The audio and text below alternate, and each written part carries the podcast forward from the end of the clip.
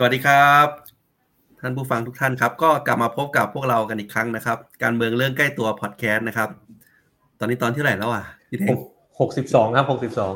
หกสิบสองเริ่มเยอะแล้วจำไม่ได้แล้วนะครับ ก็วันนี้คุยกับพี่เทงว่าเราอยากจะมาเล่าเรื่อง จะมีการทำประชามตินะครับ ก็คือสืบเนื่องจากสภาผู้แทนเราและสภาผู้แทนราษฎรเนี่ย มีมติเป็นเอกฉันเลยนะ เสนอให้สว แล้วก็เสนอต่อไปยังรัฐบาลเนี่ยให้มีการทำประชามติ ให้มีการเลือกตั้งสสรมาร่างรัฐธรรมนูญใหม่ทั้งฉบับนะครับ จริง ๆ ที่มาที่มาที่มาที่ไปยังไง เพราะว่าอายตินี้พี่เท้งเป็นคนเสนอพี่เท้งลองทวนอีกทีนึงได้ไหมครับครับก็จริงๆมันเริ่มมาตั้งแต่ตอนสมัยแบบว่าปลายปี 63 ก็คือเดือนพฤศจิกเนาะที่จริงๆแหละมันมีการเสนอร่างแก้ไขรัฐธรรมนูญเนี่ยเข้าไปแล้วนะครับ แล้วก็มีการพูดถึงว่าจะแก้ให้มีการเปิดช่อง ให้มีการร่าง รัฐธรรมนูญใหม่ทั้งฉบับได้ผ่านการเลือกตั้งสสรถ้าจำกันได้เนาะซึ่งเออเป็นฝั่งของรัฐบาลเป็นคนเสนอมาเองด้วยซ้ำก็คือคุณวิรัตรัตนเศษนะครับ แล้วก็ผ่านวาระหนึ่งแปลว่าอะไรสวต้องให้ความเห็นชอบมาแล้วนะครับสองปีมาแล้วนะใช่ไหมสองปีมาแล้วครับ แต่ว่าตอนนั้นเนี่ยผ่านวาระหนึ่งไปเสร็จปุ๊บพอเข้ามาสู่สภาวาระสามคือประมาณตอนต้นปีหกสี่เนี่ยแปลว่ากับโดนตีตกในวาระสามนะเพราะว่าสารรัฐธรรมนูญเนี่ยมีคำวินิจฉัยว่าถ้าจะแก้ทั้งฉบับ คุณต้องไปจัดทำประชามติก่อนอ่า โดยตลกตลกแก้วท่านนะครับ มีมติออกมาว่า ถ้าอยากจะให้มีสภาร่างรัฐธรรมนูญใหม่ทั้งฉบับต้องไปทำประชามติก่อนครับนะครับ แล้วก็เลยคว่ำไปอืก็แล้วเรารัฐบาลก็เลยเสนอพรบประชามติเข้ามาครับใช่ไหมครับ แล้วสภาก็ผ่านพรบประชามติไปน่าจะสักเดือนหกปีหกสี่นั่นแหละครับถูกไหมครับ แต่ว่าผ่านมาปีครึ่งรัฐบาลก็ยังไม่ทำประชามติครับนะครับ ตามที่รัฐธรรมนูญบอกไว้เพื่อคือเขาไม่อยากให้มีการร่างรัฐธรรมนูญฉบับใหม่นั่นแหละเขาไม่อยากแก้ง่ายๆครับ ก็มันก็จะมีแบบว่าเรื่องคล้าย ๆ ว่ามีเอ่อข้ออ้างทางเทคนิคทางกฎหมายอย่างเช่นอะข้อบังคับการประชุมสภายังไม่ออกมารองรับเพราะว่าจริงๆข้อบังคับผมกับเติ้ลก็อยู่ในชุดนี้เนาะที่เขาไปแก้ไขข้อบังคับการประชุมสภา ให้รองรับการเสนอยติเพื่อจะทำประชามติได้ก็เป็นที่มาของตอนนี้ แล้วก็อีกช่องทางหนึ่งก็คือเรื่องของระเบียบภายในกรกตเองนะครับมันจะมีช่องหนึ่งก็คือ9วงเล็บ5ที่ให้ประชาชนไปเข้าชื่อเสนอกฎหมายส่งตรงไปที่ไม่ไม่ใช่ไม่ใช่เสนอกฎหมายเสนอคอรมอให้มีการจัดทำประชามติได้เลยเนี่ยอันนี้กรกตเองก็ยังไม่ได้ออกระเบียบนะครับต่างๆเนี่ยก็เป็นที่มาที่ไปที่ผ่านมาเนี่ยมันยังไม่มีใครเข้าไปผลักดันเต็มที่นะครับแต่ว่าพอข้อบังคับออกเนี่ยก็เลยคุยกัน ผมเติ้ลแล้วก็คุณไอติมก็เลยคุยกันว่าเออถ้าอย่างนั้นเนี่ยเราดันเรื่องนี้กันต่อเลยไหมนะครับก็เลยเป็นที่มาที่ไปของแคมเปญ Reset Thailand อ่าแล้วก็ตอนนี้เดี๋ยวจะมาอัปเดตให้ฟังว่าเรื่องถึงไหนนะครับแต่ก่อนจะเข้าเนื้อหาตอนนี้จริงๆเอ่อที่เราต้องเอ่อออกรายการกันในรูปแบบของเออเหมือนคล้ายๆ ผ่านซูมออนไลน์แบบนี้เพราะว่าเติ้ลตอนนี้อยู่ไหนนะอ๋อพอดีมาดูงานต่างประเทศครับอ่าดูที่ไต้หวัน ดูที่ไต้หวันแล้วก็มาที่ญี่ปุ่นด้วยครับผม ดูนโยบายเศรษฐกิจไทยใช่ไหมก้าวหน้าไปดูเรื่องเซมิคอนดักเตอร์ครับว่าที่ไต้หวันเนี่ยเขาลงเขาสร้างอุตสาหกรรมเซมิคอนดักเตอร์มาใช่ไหมครับ แล้วก็กลายเป็นว่า จริงๆแล้วก็คุยว่ากลายเป็นอุตสาหกรรมนี่แหละ ที่เป็นคนอุตสาหเป็นนโยบายที่ปกป้องไต้หวัน ให้รอดจากภัยคุกคามต่างประเทศได้ เพราะว่ากลายเป็นว่าทุกคนเนี่ยจะเริ่มจะต้องมาปกป้องไต้หวันเพราะเขาเป็นผู้ผลิตชิป ซึ่งชิปเนี่ยเดี๋ยวนี้มันเกี่ยวพันกับ เครื่องใช้ไฟฟ้า ทั้งนอกจากเครื่องใช้ไฟฟ้าก็มีรถยนต์มีมือถืออะไรเงี้ยเยอะมากในนี้ก็จะเริ่มได้ดินข่าวว่า เอ้ย เราผลิตชิปไม่ทันรถส่งรถส่งเคาะรถรถผลิตไม่ได้ เพราะว่าไม่มีชิปอะเท่านั้นมันก็เลยชิปก็เลยกลายเป็นสินค้ายุทธศาสตร์ขึ้นมาละนั้นเนี่ยก็เลยอยากเข้าไปดูว่าเออไต้หวันเขาสร้างอุตสาหกรรมนี้ยังไง เพราะว่ามันเกี่ยวพันกับอุตสาหกรรมรถยนต์ไทย อุตสาหกรรมเซมิคอนดักเตอร์ไทยแน่นอน ถ้าเราไม่ไม่ พยายามยกระดับอุตสาหกรรมนี้ของไทยขึ้นมาเนี่ยเราจะตกขบวนเรื่องของอุตสาหกรรมรถยนต์อุตสาหกรรม ICT พวกเซมิคอนดักเตอร์ของเราด้วยครับก็เลยพยายามไปเข้าใจตรงนี้ว่ามันเอามาต่อยอดอยังไงได้บ้าง ก็ได้เรียนรู้อะไรเยอะเลยนะครับ เรียนรู้ว่าสิ่งที่เขามาทุกวันนี้ได้เนี่ยมันจริงมันเกิดจากการร่วมมือกันของของรัฐ แล้วก็การศึกษาสร้างคน แล้วก็เอกชน นึกภาพว่ามันเป็นมา 30 ปีแล้วจริงๆต้องบอก40 ปี ก่อนที่เขาจะมีอุตสาหกรรมนี้ที่ซ้ำว่าเออเหมือนประเทศเขาอะหรือรัฐบาลเขาเนี่ยสับสนให้คนเนี่ยเหมือนกับเรียนเป็น engineer แต่เป็น engineer electric engineer ก็อุตสาหกรรมไฟฟ้าเนี่ยมานานแล้ว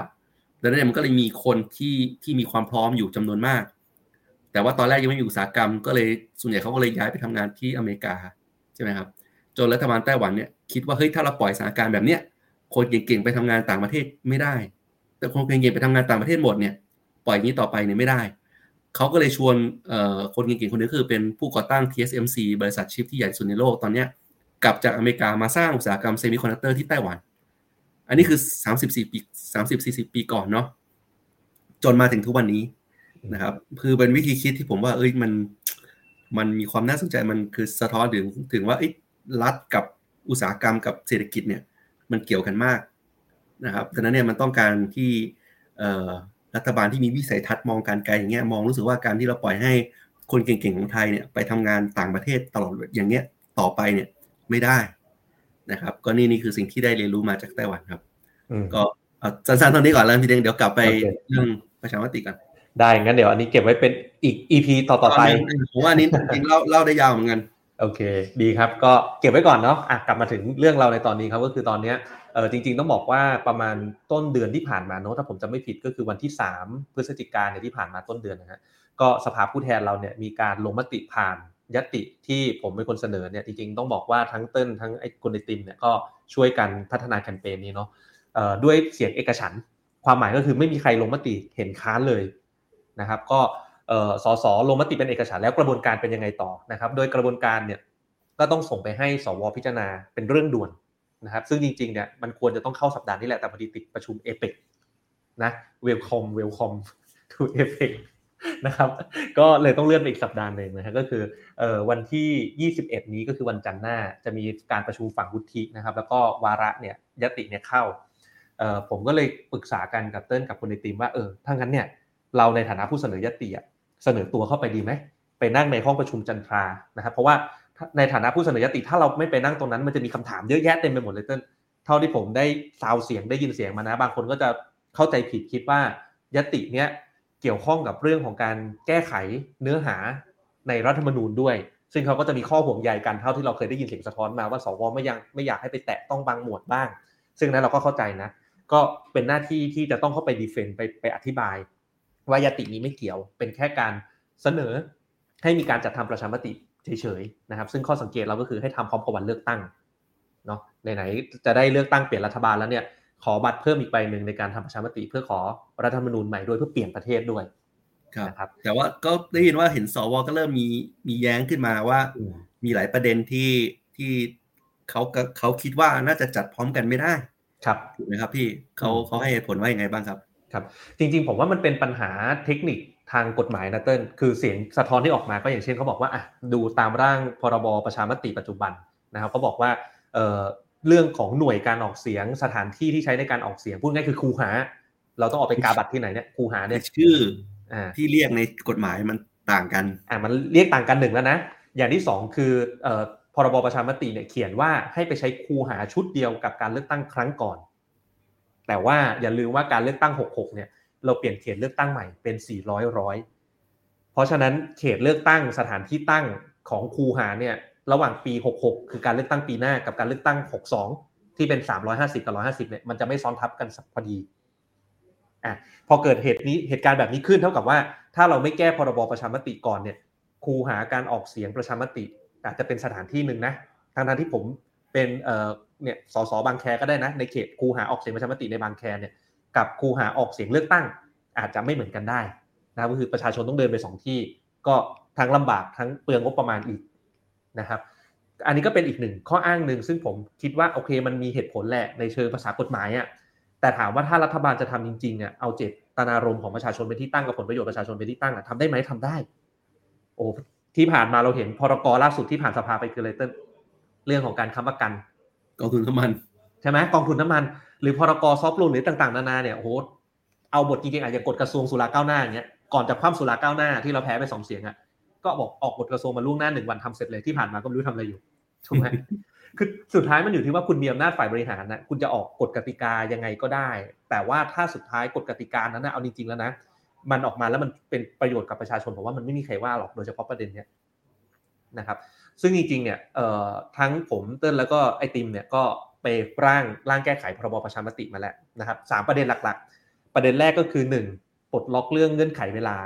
นะครับเพราะว่าตามร่างพรบประชามติเดิมเนี่ยมันจะมีเรื่องเงื่อนไขเวลาอยู่อย่างเช่น ต้องจัดให้มีการออกเสียงเอ่อ90 ถึง 120 วันหลังจากครมมีมติอันนี้ก็ปลดล็อกออกอ่าปลดล็อกว่าถ้าจัดพร้อมกับวันเลือกตั้งเงื่อนไขเวลาตัวนี้ไม่ต้องนับให้ไปใช้เงื่อนไขเดียวกับการเลือกตั้งไปเลย นะครับเงื่อนไขที่ 2 ก็ก็คือเมื่อกี้บอกแล้วเรื่องคูหาสถานที่เนาะถ้าจัดพร้อมวันเดียวกับวันเลือกตั้งได้ ก็ให้ใช้ที่เดียวกันไปเลย ประหยัดงบประมาณสะดวกประชาชน อันที่ 3 นี่เป็นเรื่องตลกตลกนิดนึงเป็นเรื่องภาษาทางกฎหมายฮะคือภาษาทางกฎหมายเนี่ยปกติจะมีเจ้าหน้าที่กรกตประจำคูหาใช่ไหมฮะถ้าในพรบพรบเลือกตั้งสสเนี่ยเขาจะใช้คำว่าคณะกรรมการประจำหน่วยเลือกตั้ง ใช่ไหมแต่ถ้าเป็นการออกเสียงประชามติเขาจะใช้คำว่าคณะกรรมการประจำหน่วยออกเสียง ต่างกันคำเดียว ระหว่างคำว่าเลือกตั้งกับคำว่าออกเสียง พอมาใช้คนละคำกันอะในทางกฎหมายแปลว่าคือคนละคนนึกออกไหมฮะพอเป็นคือละคนละคนเนี่ยมันมันก็คงจะตลกพิลึกถ้าบอกว่าครูหาเดียวกันแต่ต้องมีเจ้าหน้าที่นับคะแนนสองชุดอยู่ในครูหาเดียวกันใช่ไหมแทนที่จะใช้ชุดเดียวอะนับคะแนนเลือกตั้งเสร็จแล้วก็นับคะแนนประชามติต่อ ก็เลยต้องมีการแก้พอยที่ 3 ต่อในพรบประชามติ บอกว่าเอ่อ ถ้ามีการจัดให้เป็นครูหาเดียวกันสถานที่เลือกตั้งหรือออกเสียงเดียวกันแล้วเนี่ยให้ใช้เจ้าหน้าที่ชุดเดียวกันได้พูดโดยสรุปก็คืออย่างนี้นะครับก็เป็นสามประเด็นที่ผมเติ้ลในติมยกร่าง แก้ไขรอไว้แล้ว เพื่อที่อะไรเพื่อที่บอกเขาว่าเฮ้ยคุณไม่ต้องไปเออคุณทำได้อะขนาดพวกเราสามคนเป็นสสไม่ใช่แบบโหนักกฎหมายมาก่อนนะยังยังได้เลยก็คือให้สำนักกฎหมายสภาช่วยยกร่างด้วยเนาะนะครับเพราะนั้นถึงเวลาถ้าคุณจะทำจริงๆเนี่ยเอาร่างเราไปออกพรกรได้เลยนะครับ อันนี้ก็เป็นอีกเหตุผลหนึ่งที่อยากเข้าไปนั่งชี้แจงในห้องประชุมจันทราไม่ไม่ได้เข้านานแล้วเต้นคิดถึงไหมเราเคยนั่งกันอยู่นะสองปีแล้วมั้งนะสองปีแล้วตอนนั้นก็คือย้ายจากทีโอทีมาที่นี่จริง ๆก็มีข่าวออกมาด้วยเนาะคือ ถ้าประเมินทิศทางเสียงนะตอนนี้ผมว่าแม้แต่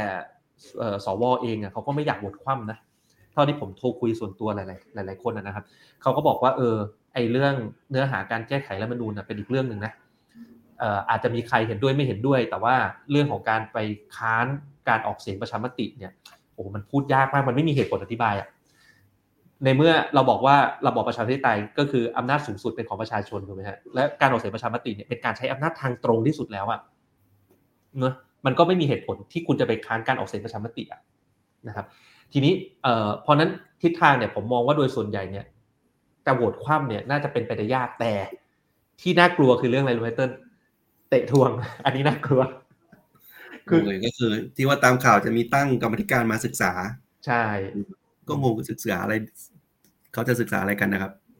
คือคือก็นี่แหละมันจะมีข้ออ้างเรื่องว่าเอ่อข้อกังวลแล้วกันเอ่อเรื่องปัญหาเทคนิคทางกฎหมายเมื่อกี้ที่บอกไปแล้วเนาะนะครับ แล้วก็เอ่อเรื่องเรื่องอื่น ๆ ที่เขาแบบกังวลเรื่องเนื้อหาเรื่องอะไรต่าง ๆ นานาเนี่ย เขาก็เลยเมีเสียงออกมาจากการประชุมวิปของสวออกมาว่าเนี่ยจะต้องมีการตั้งกรรมธิการมาศึกษาให้รอบด้านก่อน ใช้เวลาอีก 30-60 วัน แปลว่าอะไร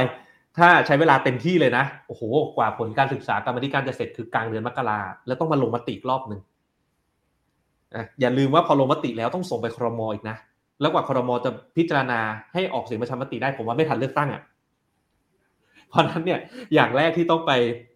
ช่วยกันชี้แจงในวันจันทร์นี้และอยากให้ทุกท่านติดตามนะครับ คือไม่มีเหตุผลความจำเป็นเลย ที่จะต้องตั้งกรรมธิการมาศึกษา เพราะว่าทุกอย่างเนี่ยมันอธิบายได้หมด หรือถ้าคิดว่าอยากตั้งกรรมธิการศึกษาจริงๆนะ ผมว่าอัดสัปดาห์เดียวจบแล้วประชุมกันสองสานัดพอแล้วเพราะว่าร่างกฎหมายอะไรเราก็มีแล้วใช่ไหมครับ แล้วก็กลับมาลงมติให้เร็วที่สุด อืม ก็ก็เป็นสิ่งที่เอ่อจะต้องเข้าไปชี้แจงอะตอนแรกอยากให้เติ้ลเข้าด้วยแต่พอดีติดเดินทางไปต่างประเทศไม่อยู่ ผมก็ไม่อยู่เหมือนกันผมก็ติดเดินทางต่างประเทศเหมือนกันเสียดายมากเลยลุ้นลุ้นให้ไอติมได้เข้าเออเพราะว่าข้อห่วงใยไอติมก็คือไม่ไม่ยังไม่ใช่สมาชิกเนาะไม่ไม่แน่ใจว่าประธานจะอนุญาตไหมแต่ผมทำหนังสือถึงประธานแล้วนะครับ ก็หวังว่าเขาจะเปิดโอกาสให้เราเข้าไปชี้แจงกันครับ แล้วเหลือประเด็นไหนอีกไหมที่เขากังวล โอ้จริง ๆ ก็ก็มีเนาะเพราะว่าเออเท่าเสียงที่ออกมาตามหน้าข่าวนะครับ ถ้าเราลองติดตามข่าวเรื่องนี้ดูเนี่ย จริง ๆ อย่างที่บอกไปตอนต้นรายการก็คือเออเหตุผลของการที่เราจะต้องมาทำประชามติ เพราะว่าคำวินิจฉัยของสารรัฐมนูญเนาะ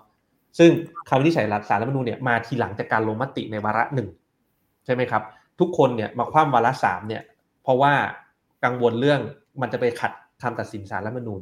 เพราะนั้นโดยตรกกะแบบนี้จริง ๆแล้วเนี่ยในเมื่อเรื่องนี้เราต้องการทำมาเพื่อให้ไปเซิร์ฟคำตัดสินสารรัฐมนูญเนี่ยแปลว่าอะไรแปลว่าการลงมติในยติเนี่ยเพื่อให้มีการทำประชามติเนี่ย คุณก็ควรจะต้องเห็นชอบไหมเพราะในเมื่อวาระหนึ่งของร่างแก้ไขที่จะให้มีสสรอะเคยผ่านมาแล้ว ใช่ไหมแต่ก็มีเสียงสะท้อนออกมาบางส่วนนะครับ โดยให้เหตุผลว่าเออตอนที่วาระสามโหวตคว่ำไปเมื่อปี 64 เนี่ย ไม่ได้เป็นเพราะคำตัดสินศาลรัฐมนูญนะแต่โหวตคว่ำเพราะว่าเนื้อหาแก้ไขในวาระสองเนี่ย มันไม่ตรงตามวาระหนึ่งเขาก็เลยคว่ำไปอันนั้นก็เป็นเหตุผลอีกด้านหนึ่งนะก็เดี๋ยวเราไปว่ากันในที่ประชุมวันจันทร์ก็ก็ดูว่าใครจะออกมาให้เหตุผลลักษณะนี้หรือเปล่า ครับโอเคแต่ว่าก็ยังไงเผื่อท่านผู้ฟังอาจจะเกือบอาจจะลืมไปแล้ว จริงเราเดินอีกแทร็กหนึ่งเดินอีกคู่หนึ่งก็คือเราให้ประชาชนเข้าชื่อ เสนอเสนอให้ทำประชามติเนี่ยครบห้าหมื่นชื่อแล้วครับนะครับ ก็จะส่งไปให้คอรมอเนี่ยทำประชามติได้เลยเหมือนกัน ก็คือในสภาเราก็เสนอยติ ในส่วนของภาคประชาชนเราก็เปิดรณรงค์เข้าชื่อ ใช่ไหมครับ ก็คือไปทั้งสองช่องเลย เพราะว่าเราคิดว่า มันต้องไปสองทางเพื่อให้เปิดช่องทางไปสู่การทำประชามติที่เป็นด่านแรกในการไปสู่การร่างรัฐธรรมนูญฉบับใหม่นะครับ ก็หวังว่าประเทศไทยน่าจะได้โอกาสในการประชามติ แล้วก็นำไปสู่การมีรัฐธรรมนูญฉบับใหม่ที่มาจากประชาชนจริง ๆ ครับนะครับเพราะว่าผมยังยังเชื่อว่ามันเป็นกฎหมายสูงสุดที่กำหนดตัดสินอะไรหลายๆอย่างนะครับ ซึ่งมันจะเกี่ยวเนื่องกับ เรื่องของปลดล็อกท้องถิ่นเราด้วยเลยแหละนะครับ คือเรายังมองว่าถ้าคือถ้าเกิดถามว่าทำไมสนสนใจรัฐธรรมนูญจังเลยมันสำคัญอะไรขนาดนั้น ก็ต้องอธิบายกับไปยังทุกท่านอีกครั้งหนึ่งว่า ด้วยความที่รัฐนูนมันเป็นออกออกแบบกติกาของประเทศเราทั้งหมดนะว่ารูปแบบการปกครองเป็นยังไงกลไกที่มาของอำนาจนิติบัญญัติบริหารตุลาการใช่ไหมครับ แล้วก็เหมือนถึงการจัดโครงสร้างของรัฐว่าจะกระจายอำนาจแบบไหน จะให้อำนาจท้องถิ่นทำได้ขนาดไหนบ้าง ถ้าเราไปใส่ในรัฐธรรมนูญเนี่ยมันคือการรับรองรูปแบบการปกครองแบบกระจายอำนาจอ่าแล้วก็ในขณะมันรับรองสิทธิเสรีภาพของประชาชนได้ด้วยนะครับดังนั้นเนี่ยมันก็เป็นทั้งเรื่องของว่ารัฐการเมืองเนี่ยจะเป็นแบบไหนก็อยู่ที่กติกาของการเมือง สิทธิเสรีภาพของประชาชนจะถูกคุ้มครองได้มากไหนก็อยู่ที่รัฐธรรมนูญรูปแบบบริหารจะเป็นรวมสูงหรือกระจายอำนาจยังไง ก็อยู่ที่รัฐธรรมนูญ ดังนั้นเนี่ยมันเลยเป็นเรื่องสำคัญนะครับครับจริงๆต้องบอกก่อนว่าประเด็นในทางการเมืองเวลาเราที่ที่ที่ผมเข้ามาทำงานสองสมปีที่ผ่านมาเนี่ยครับก็จะพบว่าเรื่องของประเด็นรัฐธรรมนูญที่จะต้องมีการแก้ไขทั้งฉบับเนี่ยเป็นประเด็นที่หลายคนให้ความสนใจมากนะเวลาที่มีประเด็นเหล่านี้เข้ามาเนี่ยเห็นได้จากพวกแบบเออจำนวน engagement หรือการติดตามนะครับของแบบของประชาชนนะครับก็ก็ก็ก็คิดว่าเป็นประเด็นที่อย่างที่เติ้ลบอกแหละว่ามันมีความสำคัญเนาะ ทีนี้ไม่ไม่แน่ใจว่าเออทีมงานถ้าสามารถแบบเอาสกรีนขึ้นได้เอาเอาขึ้นนิดนึงนะฮะก็อย่างที่เติ้ลบอกว่าตอนนี้จริงๆเราเดิน2 track คู่กันนะครับตอนนี้ถ้าเราดูตามโพสของ iLaw เนี่ยก็ขอบคุณ iLaw เนาะทำอินโฟกราฟิกออกมาสวยงามครับก็ในตามพรบประชามติมาตราเก้านะครับจริงๆมีหลายช่องทางมากในการเสนอนะครับให้คอรมอเนี่ยจะทำประชามตินะครับ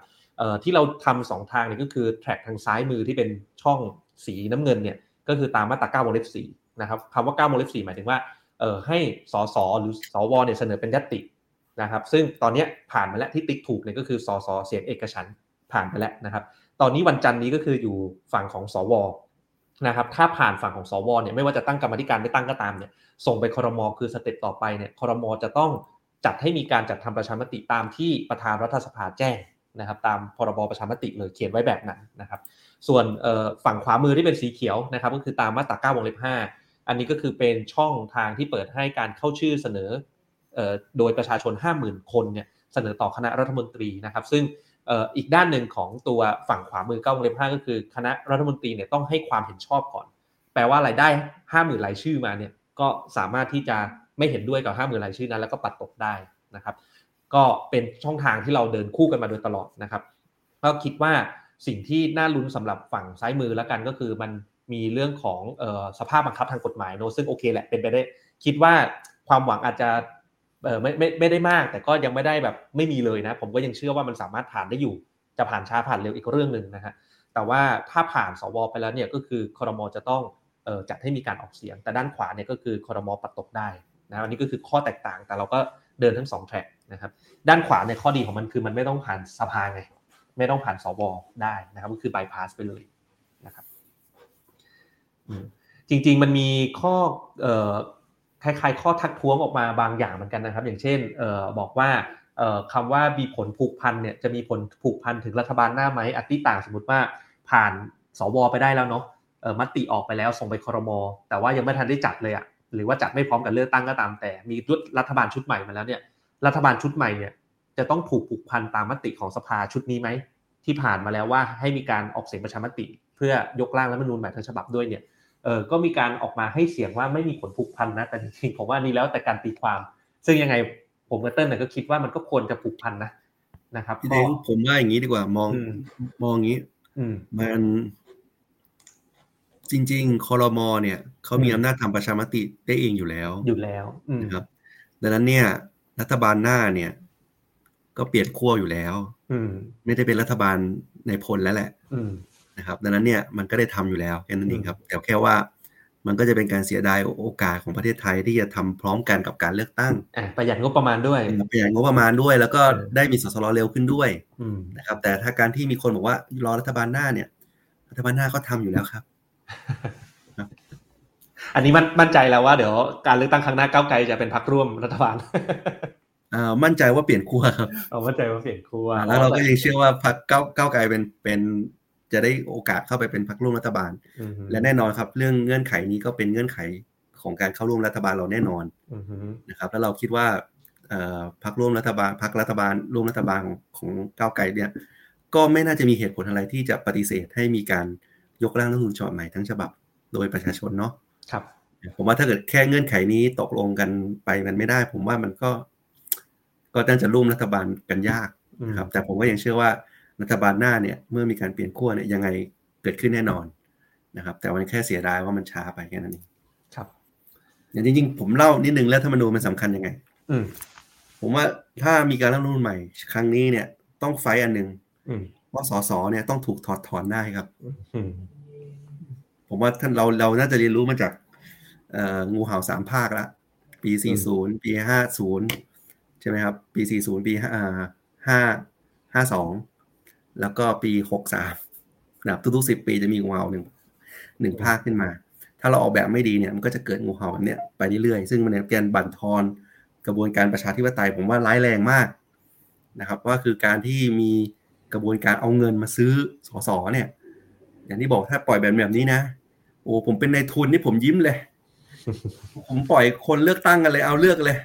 แล้วถึงเวลาผมจิ้มซื้อเอาในสอในสภาห้าร้อยคนเนี่ยง่ายกว่าเยอะ นะครับเสียงประชาชนไม่มีความหมายอะไรอย่างนี้นะครับถ้าเราปล่อยให้อำนาจอำนาจทุนเนี่ยมันมาเหยียบหัวเสียงของประชาชนได้นะครับแล้วในขณะเดียวกันเนี่ยรัฐบาลก็จริงๆก็ทุกรัฐบาลแหละก็สนับสนุนให้มีการประชาชนถอดถอนท้องถิ่นถูกไหมแล้วทำไมสสเนี่ยถึงจะถอดถอนไม่ได้ใช่ไหมครับ แล้วผมว่าการถอดถอนสสที่ตรงไปตรงมาที่สุดนะ ก็เอาสมาชิกพักเนี่ยแหละครับ เป็นคนโหวตถอดถอน ถ้าสมาชิกพักของพักนั้นเนะ่ยเสียงส่วนใหญ่โหวตถอดสสคนเนี้ยก็นึกภาพว่าสมาชิกพักที่สนับสนุนให้นักการเมืองเข้าไปเป็นตำแหน่งสสเนี่ย ยังลงมติถอดถอนเลยสสคนนั้นก็คงหมดความชอบธรรมในการเป็นนักการเมืองต่อไปนะครับแบบนี้ตรงไปตรงมาที่สุดแล้ว ผมว่าเอาเนี่ยเป็นขั้นขั้นต่ำเลยที่ต้องใส่เข้าไปให้ได้ อืครับก็เลยบอกว่ามันเลยเป็นเรื่องสำคัญกับเรื่องการเมืองด้วย อืมครับอืม ผมว่าไอเดียก็ดีนะทุกวันนี้เวลาจะไปขอรับสมัครสมาชิกนะ ส่วนใหญ่จะโดนคำถามก็มาคำถามแรกเลยเต้นเป็นสมาชิกแล้วได้อะไรต่อไปเขาบอกเขามาถอดถอดผมนอกนี่แหละเออเออถ้าถ้าไปขายแบบนี้ก็ดีนะ เป็นสมาชิกแล้วเจองูเห่าแล้วถอดถอนได้นะน่าสนใจก็ถ้าผมทำไม่ดีคุณก็ถอดผมเลยครับครับก็ตรงไปตรงมานะ ผมว่าถูกไหมอืม ดีดีครับ หรือแม้กระทั่งต่อให้เป็นหัวหน้าพักเลย อะหัวหน้าพักพูดอย่างหนึ่ง จบหลังเลือกตั้งทำอย่างหนึ่งเปลี่ยนหัวหน้าถูกไหมเออผมว่าตรงไปตรงมามากเลยนะครับ ดังนั้นเนี่ยมันจะทำให้นักการเมืองทุกคนเนี่ย ใช้การเมืองยึดหลักความต้องการของสมาชิกพรรคนะครับ เป็นมันคือทำให้เป็นประชาธิปไตยที่ดีขึ้นก็คือเมื่อพรรคการเมือง เจ้าของพรรคคือสมาชิกพรรคอืม ดีครับ ก็ติดตามการยัตตินี้ต่อไปเนาะเพื่อนำไปสู่การแก้ไขรัฐธรรมนูญใหม่นะครับ แต่ว่าต้องบอกก่อนว่าอีกหลายสเต็ปนะผมประมาณการคร่าวๆแบบนี้ ผมว่าถ้าเรากว่าเราจะมีรัฐธรรมนูญฉบับใหม่ทั้งฉบับได้เนี่ยประชามติไม่ไม่ต่ำกว่า3าถึงสครั้งแน่นอน คือครั้งนี้ครั้งแรกก่อนนะอย่าลืมว่าเดี๋ยวต้องมีร่างแก้ไขเพิ่มเติมเป็นรายมาตราเพื่อเปิดช่องให้มีการยกร่างใหม่ทั้งฉบับได้ ถูกไหมซึ่งกระบวนการตัวเนี้ยโอ้โหเดี๋ยวพอมีสาวสรรกว่าจะมีร่างฉบับใหม่ออกมาเนี่ย อีกหลายขั้นตอนคือประชามติอีกประมาณสามสี่สามสี่หนนะคือแก้นผมว่าน่าจะแค่สองครั้งนะอืคือครั้งนี้ใช่ไหมครับ แล้วก็ยกร่างใหม่เลย อืพอยกร่างใหม่ปุ๊บ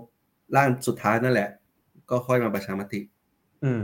คือจะมีแค่สองครั้ง เพราะว่าคืออย่างนี้ เพราะว่าพอยกร่างครั้งนี้ปุ๊บเนี่ยมันไปให้มีหมวดใหม่ อืซึ่งการมีหมวดใหม่เนี่ย มันไม่ได้บังคับว่าต้องประชามติอื แต่พอมีหมวดใหม่ปุ๊บมีสับมีสสสรมาร่างรัฐธรรมนูญใหม่ใช่ไหมครับเขาเนี่ยมันต้องเอารัฐธรรมนูญใหม่นั้นอะมาโอเวอร์ไรรัฐธรรมนูญเดิม ก็คือมาทับรัฐธรรมนูญเดิมเขาเนี่ยโดยรัฐธรรมนูญเดิมเนี่ยมันบังคับให้ไปทำประชามติละซึ่งซึ่งต่อให้ไม่บังคับ มันก็ควรจะทำอยู่แล้วนะครับ เพราะว่ามันจะได้เป็นฉันทามติที่ทุกคนยอมรับ ว่ารัฐธรรมนูญใหม่เทียบกับรัฐธรรมนูญเบิร์ดเดิมประชาชนอยากได้อะไร ผมว่าแบบนี้ก็ตรงไปตรงมาถูกไหมครับ เพราะว่าตอนให้ให้ไปร่างเนี่ยประชาชนยังไม่เห็นเลยนะว่าร่างมาแล้วจะเป็นยังไงถูกไหมครับ แต่ถ้าร่างมาแล้วมันแย่กว่าเดิมก็ก็มีโอกาสที่อาจจะบอกว่าเอาร่างเดิมดีกว่าใช่ไหมครับ ซึ่งแต่ผมว่าถ้าโดยยังเชื่อว่าโดยถ้ามาจากสสรมาจากการเลือกตั้งแล้วเนี่ยก็โอกาสที่มันจะแย่กว่าเดิมเนี่ยผมว่ายากอืมครับ ก็ไม่ว่าจะเป็นสองครั้งสามครั้งก็แล้วแต่ผมว่าก็งบประมาณน่าจะเฉียดเฉียดหมื่นล้านอะ รัฐธรรมนูญฉบับดึงครับ แต่ว่าก็ต้องอธิบายว่างบประมาณประจำปีเราเนี่ยมันสามล้านล้านนะดังนั้นเนี่ย การที่เราทำให้สามล้านล้านของเราเนี่ยมันมันคุ้มค่าที่สุดก็คืออยู่ที่ระบบการเมืองถูกไหมครับอ่าทำให้การเมืองมันดี มันก็จะสามล้านล้านของเราก็ถูกใช้ไปอย่างคุ้มค่า จริงๆต้องบอกมันไม่ใช่สามล้านล้านเนี่ยนะถ้ารวมท้องถิ่นรวมรัฐวิสาหกิจเนี่ยมันหกเจ็ดล้านเลยนะเจ็ดหกเจ็ดล้านล้านบาทต่อปีนะครับ มันมันเป็นผลประโยชน์มหาศาลมากแล้วทุกวันนี้มันรั่วไหล เยอะมากจริงๆ พวกเรารู้พวกเราเห็นอยู่ถูกไหมครับ แล้วทุกอย่างมันก็จะอิงกลับมาว่ามันคือกลไกการเมืองนี่แหละ ครับ ก็น่าจะประมาณเท่านี้เนาะผมว่าเดี๋ยวลองโยนไปให้ทุกท่านติดตามการประชุมสวกันดีกว่าก็ขายของเล็กๆครับพี่ เดี๋ยวอาทิตย์หน้าก็อาจจะมีเล่าถึงเรื่องกระจายอำนาจนิดหน่อยครับนะครับ เพราะว่าอาจจะมีแถมเรื่องผังเมืองด้วยนะครับเราอาจจะเชิญคุณลุงเข้ามาร่วมรายการของเรา แต่ว่าอาจจะยังขออนุญาตเป็น บันทึกเหมือนเหมือนเดิมช่วงนี้ภารกิจเยอะจริงๆนะครับ แล้วก็เราก็มีแถลงแจ้งข่าวไปแล้ว ว่าเสาร์ที่ 26 เราก็จะเปิดตัวนโยบายทุกจังหวัดก้าวหน้าครับครับ เพื่อรองรับวันอังคารที่ 29 30 ก็จะมียัตติร่างรัฐธรรมนูญ ร่างแก้ไขรัฐธรรมนูญปลดล็อกท้องถิ่น ของคณะก้าวหน้า แล้วก็พรรคก้าวไกลที่ทำร่วมกันเนี่ยเสนอต่อรัฐสภา ครับก็คิดว่ามันจะเป็นวาระที่ใกล้ๆกันเกี่ยวกับเรื่องของการกระจายอำนาจการปลดล็อกท้องถิ่น แล้วก็เปิดตัวนโยบายทุกจังหวัดไทยก้าวหน้านะครับ ก็เป็นนโยบายของใหญ่ของของของพวกเรา แล้วก็ทางของพี่เทงกับของผมด้วยนะครับ ก็ยังไงก็อยากชวนชวนทุกท่านติดตามกันครับผมก็ตื่นเต้นจริง ผมว่าเป็นอีกหนึ่งสัปดาห์ที่เป็นหมุดหมายหนึ่งในประวัติศาสตร์ของการกระจายอำนาจเนาะเพราะว่ามีทั้งการเปิดตัวนโยบายการกระจายอำนาจของพรรคแล้วก็ร่างรัฐนูนปลดล็อกท้องถิ่นเข้าสภา ใครคิดถึงอาจารย์ปียบุตร ใครคิดถึงคุณธนาธรในสภา อย่าลืมติดตามชมกันไปเดือนนี้ครับ ก็จริงๆ น่าจะเป็นวาระแรกนะ ที่คุณธนาธรได้ขึ้นมาพิปรายในสภาแบบเต็มตัวแบบอ่าเป็นยติของคุณธนาธรแน่นอนแล้วก็ มีเนื้อมีเนื้อหาสาระแน่นอน เพราะคราวนี้คุณธรมามาจะมาเล่าพร้อมประสบการณ์จากคณะก้าวหน้าโดยตรง ว่าเมื่อไปบริหารสัมผัสงานท้องถิ่นมากับมือมาสองสมปีเนี่ย มีผลงานยังไงเจออุปสรรคอะไร แล้วคิดว่าทำไมการปลดล็อกท้องถิ่นมาถึงเป็นเรื่องที่สำคัญจริง ๆ ของประเทศไทยนะครับ ก็เดี๋ยวฝากติดตามกัน ไม่ว่าใครจะหยุดยั้งคุณธนาธรยังไงก็เดี๋ยวเราจะให้กลับเข้าไปในสภาให้ได้ครับ เป็นสองสัปดาห์ส่งท้ายเดือนพฤศจิที่ผมว่าตื่นตาตื่นใจคือวันจันทร์ในเรื่องยติประชามติเนาะแล้วก็จริงๆ ถ้าฝั่งของสสเองตัวกัญชงกัญชาน่าจะเข้าทันนะอาจจะมีประเด็นใหญ่ ๆอยู่นะครับ แล้วก็หลังจากสัปดาห์นี้สัปดาห์ปลายเดือนก็คือเป็นเรื่องของรัฐมนูญปลดล็อกท้องถิ่นแหละนะครับ ก็ฝากติดตามกันตั้งแต่วันนี้จนถึงสิ้นเดือนเลยนะครับเอ่อ EP นี้น่าจะเท่านี้เนาะเติ้ลอยู่ที่ต่างประเทศนะครับ เวลาอาจจะเหลื่อมกันบ้างเดี๋ยวจะดึกเกินไป ไม่เป็นไรครับ ยังไงก็ขอบคุณทุกท่านมากครับ โอเคครับ พบกันกับการเมืองเรื่องใกล้ตัวใน EP ถัดไปนะครับ ทุกวันพฤหัสหนึ่งทุ่มตรงสวัสดีครับ ถ้าอยากรู้ว่าทำไมการเมืองถึงเป็นเรื่องใกล้ตัว อย่าลืมมากดติดตาม กด subscribe เพื่อรับฟังรายการของพวกเราได้ที่ YouTube Apple Podcast Spotify หรือช่องทางอื่น ๆ ที่ทุกท่านสะดวกอย่างจูฟก็ได้นะครับสำหรับใครที่ต้องการติดตามการทำงานของพวกเราสองคนอย่างใกล้ชิด เพื่อทำให้การเมืองกลายเป็นเรื่องใกล้ตัวมากขึ้น ก็เข้าไปกดไลค์ กดติดตามแฟนเพจของพวกเราได้ที่ สสเทงนัตพงษ์เลืองบรรยาวุฒิ และสสเติ้ลวรภพวิริยโรธแล้วพบกันใหม่ในอีพีหน้า สวัสดีครับสวัสดีครับ